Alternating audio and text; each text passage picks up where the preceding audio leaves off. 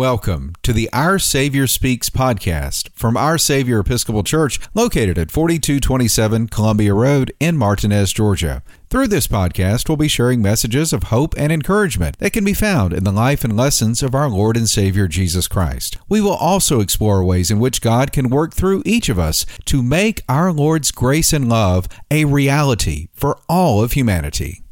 In her sermon, Sandy Ribando will note that this is the time of year for endings like the liturgical year, along with other endings like Thanksgiving, which traditionally signal the end of the harvest season, the end of college football season, Christmas, and then the end of the calendar year.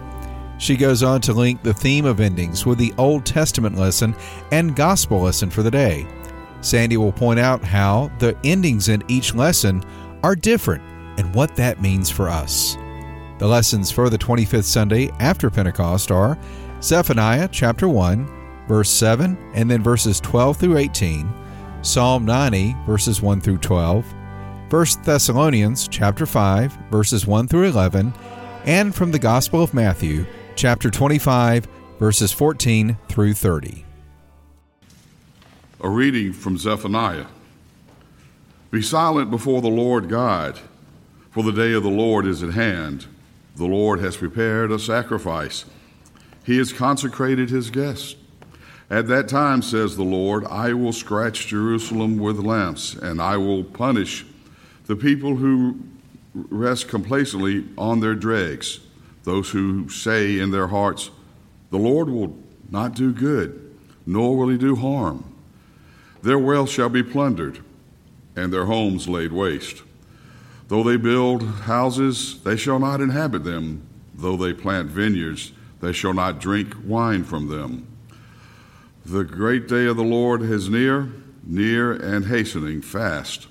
The sound of the Lord is bitter. The warrior cries aloud there. That day will be a day of wrath, a day of distress and anguish, a day of rain and devastation, a day of darkness and gloom a day of clouds and thick darkness, a day of trumpet blast and battle cry against the fortified cities and against the lofty battlements. I will bring such distress upon the people that they shall walk like the blind, because they have sinned against the Lord.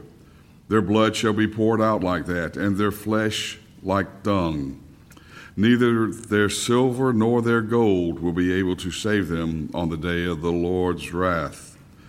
In the f- fire of his passion, the whole earth shall be consumed. For full a terrible end he will make of all the inhabitants of the earth. The word of the Lord. Let us chant together that portion of Psalm 90 printed in your worship bulletin. Lord, you have been our refuge from one generation to another. Before the mountains were brought forth on the land and the earth were born, from age to age you are God. You turn us back to the dust and say, Go back, O child of earth. Four thousand years in your sight, like yesterday when it is past, not unlike watch in the night. You us away like a dream. We fade away suddenly like the grass. In the morning it is green and flourishes. In the evening it is dried up and withered.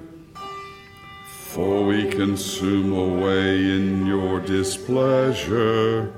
We are afraid because of your wrathful indignation. Mounting the trees you have sent before you, and our secrets in the land of your intendence. When you are angry, all our days are gone. We bring our years to an end like a sigh. The span of our life is 70 years, perhaps of strength even 80. Yet the sum of them is but labor and sorrow, for they pass away quickly and we are gone. Who regards the power of your wrath? Who rightly fears your indignation? So touch to number our days, that we may our, our hearts wisdom. A reading from 1 Thessalonians. Now, concerning the times and the seasons, brothers and sisters, you do not need to have anything written to you, for you yourselves know very well that the day of the Lord will come like a thief in the night. When they say there is peace and security, then sudden destruction will come upon them, as labor pains come upon a pregnant woman, and there will be no escape. But you, beloved, are not in darkness, for that day to surprise you like a thief. For you are all children of light and children of the day. We are not of the night or of darkness. So then, let us not fall asleep as others do, but let us keep awake and be sober. For those who sleep, sleep at night, and those who are drunk, get drunk at night. But since we belong to the day, let us be sober and put on the breastplate of faith and love, and for a helmet, the hope of salvation. For God has destined us not for wrath, but for obtaining salvation through our Lord Jesus Christ, who died for us, so that whether we are awake or asleep, we may live with him. Therefore, encourage one another and build up each other, as indeed you are doing. The word of the Lord.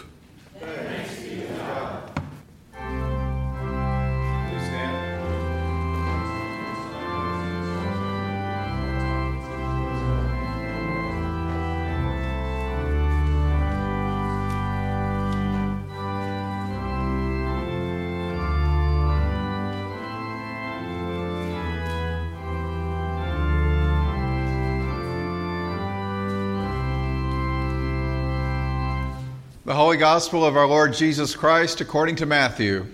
Glory to you, Lord Christ. Jesus said, For it is as if a man going on a journey summoned his slaves and entrusted his property to them. To one he gave five talents, to another two, to another one, to each according to his ability. Then he went away. The one who had received the five talents went off at once and traded with them and made five more talents. In the same way, the one who had two talents made two more talents. But the one who had received the one talent went off and dug a hole in the ground and hid his master's money. After a long time, the master of those slaves came and settled accounts with them. Then the one who had received the five talents came forward bringing five more talents, saying, Master, you handed over to me five talents. See, I have made five more talents. His master said to him, Well done, good and trustworthy slave. You have been trustworthy in a few things. I will put you in charge of many things. Enter into the joy of your master. And the one with the two talents also came forward, saying, Master, you handed over to me two talents. See, I have made two more talents. His master said to him, Well done, good and trustworthy slave. You have been trustworthy in a few things. I will put you in charge of many things. Enter into the joy of your master. Then the one who had received the one talent also came forward, saying, Master, I knew that you are a harsh man, reaping where you did not sow, and gathering where you did not scatter seed. So I was afraid, and I went and hid your talent in the ground. Here, have what is yours. But his master replied, You wicked and lazy slave, you knew, did you, that I reap where I did not sow and gather where I did not scatter? Then you ought to have invested my money with the bankers, and on my return I would have received what was my own with interest. So take the talent from him and give it to the one with the ten talents. For to all those who have, more will be given and they will have an abundance. But from those who have nothing, even what they have will be taken away. As for this worthless slave, throw him into the outer darkness, where there will be weeping and gnashing of teeth. The Gospel of the Lord.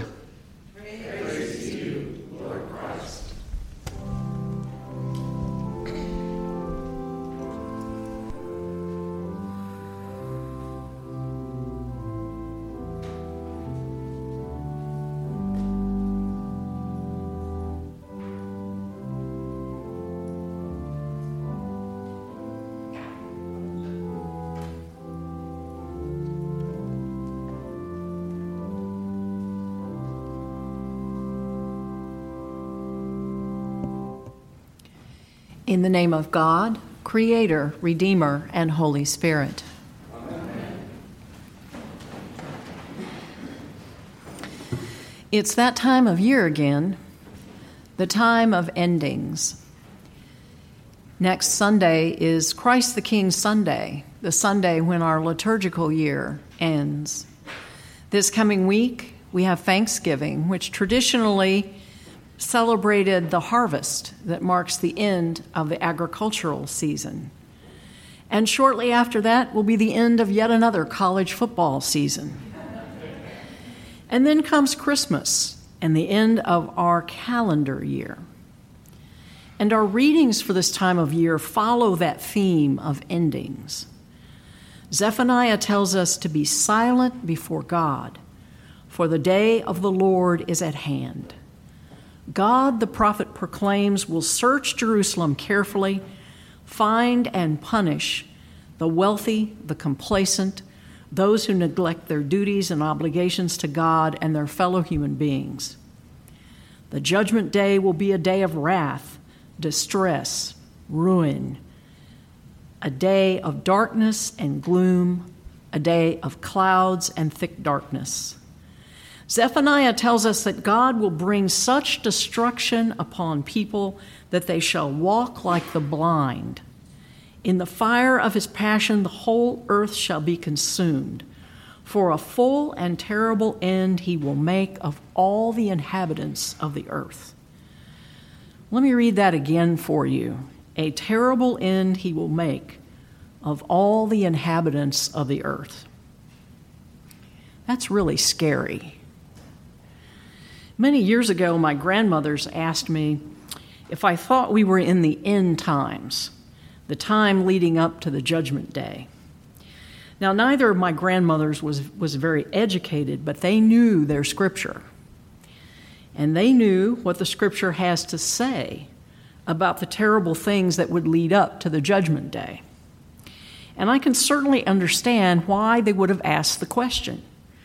Because when you turn on your TV or you read news online, we're inundated with bad news that doesn't make us feel, you know, really safe, make us feel good.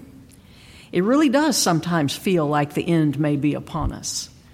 We hear about wars, pandemics, earthquakes, mass shootings, and the steady erosion of our social and political institutions, and it weighs on us. It weighs on us, it weighs on our souls, pulling us down into what feels like despair at times. Jesus' followers were also fascinated with the idea that the judgment day could be near. They'd no doubt heard of Zephaniah's and other prophets' warnings about the end of the world. Like us, they were dealing with war, famine, earthquakes, and pandemics, plus they had the added pressure of living under foreign occupation. So it's no wonder the disciples asked Jesus for signs of the end times. Jesus, of course, tells them that only God knows when the end of the world will come. But as we heard last week, he also tells stories to tell his followers that they should always be prepared. But be prepared for what? What does Jesus say about what the judgment day will be like? That question brings us to today's gospel reading. Our parable today from Matthew is one that we're all no doubt very familiar with. A man goes on a journey. But before he goes, he calls in his slaves and entrusts each one with a different amount of money based on the slave's ability. The one who is given the most money goes out and uses it in business dealings that doubles the amount. The second slave, given slightly less money, and presumably because he has slightly less ability, does the same. The slave given the least amount of money, one talent, which, if you read Father Al's reflection this week, you may have been shocked to find out that one talent was 15 years worth of wages. That's still an awful lot, folks. That's an awful lot to be entrusted with. So, this one slave who has the one talent takes that one talent, digs a hole, buries what he's been given, and keeps it safe until his master's return. When the slave owner returns, he commends the first two slaves for their hard work and their successful business dealings and rewards their work, but condemns the slave who simply returns to his master what he was given. So, this is clearly a parable about God's judgment. But it's markedly different, markedly different from the apocalyptic vision in Zephaniah's message. In Zephaniah's passage, God will consume the earth and make a full and terrible end to all of humanity. In his vision, all of us are condemned without mercy. This is a collective judgment that lacks any real individual responsibility for sin.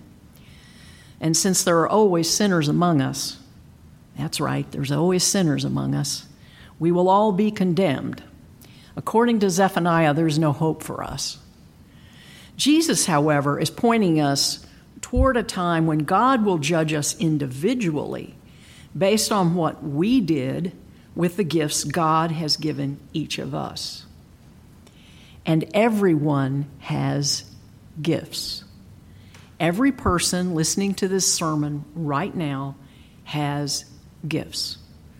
One of our most important duties in life is to discern our gifts and then to put them to use in the service of God and our fellow humans. That's what stewardship really is all about, and that's what it means to emulate the first two slaves. Take what you have and put it to good use. So, what are we doing with the gifts God has given us? If you don't know or are not sure what your gifts are, I encourage you to make that something you pray about regularly. You may not get a shining light or a voice from heaven that answers your question directly, but you will get an answer. It may come in the form of words of encouragement or an invitation to try something new from a friend or a coworker or a family member. Or it may come when you find yourself trying something you never thought you would. I certainly had no idea I could do flower arranging until I tried it or that I could teach until the Air Force assigned me into a teaching job, or that I could garden until I just started digging around in my yard. Sometimes you just have to take a risk and try something new and different to discover your talents. This is our time for stewardship. If you look around at either service on any given Sunday, you will see the same small group of dedicated volunteers doing the tasks needed to keep our community together. Serving at the altar, doing flowers and altar guilds, serving as greeters or readers, handling the technology needed to stream this service, and bringing up the bread and wine.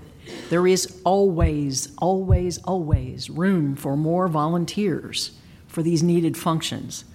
Just as there is always a need for people to work on our grounds, our buildings, and in our outreach programs. And I invite you to, as you look at this small group of volunteers, consider how many of us are blessed with large amounts of gray hair.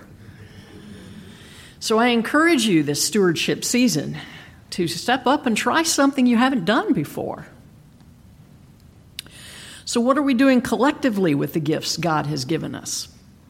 Well, we're doing many great and wonderful things. We're participating in Soup Kitchen, donating to Golden Harvest, knitting and creating blankets and prayer shawls for those who need them, and putting ourselves out into the digital world through streaming this service and, and our new podcast. But is this all we should be doing? Or should we be doing more? This is stewardship season. So I invite everyone here this morning to look at the bulletin in the announcements insert. Pull it out now. Go ahead. Pull it out now.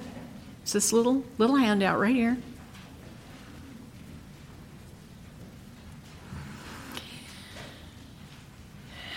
If you look at the last page, you'll see the little box there that has the financial summary.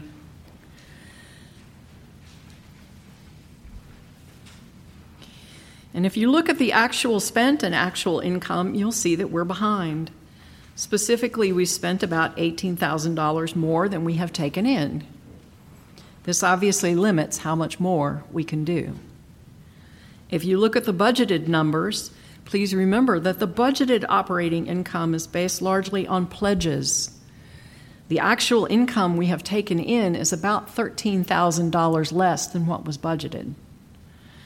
The vestry is wrestling with this challenge now and faced with difficult decisions about what we do collectively as a parish. I ask that you please keep them in your prayers as they wrestle with these choices. And please take this information about our parish's fiscal challenges to heart and give generously. All of this bad news can, of course, make us feel as though our world is falling apart. Well, maybe it is. But does that matter? It shouldn't. Paul encourages us in today's passage from Thessalonians to put on the breastplate of faith and love, and for a helmet, the hope of salvation. For God has destined us not for wrath, but for obtaining salvation through our Lord Jesus Christ, who died for us, so that whether we are awake or asleep, we may live with him. And that, my friends, is a reason for us to celebrate this Sunday and every day of our lives. Amen.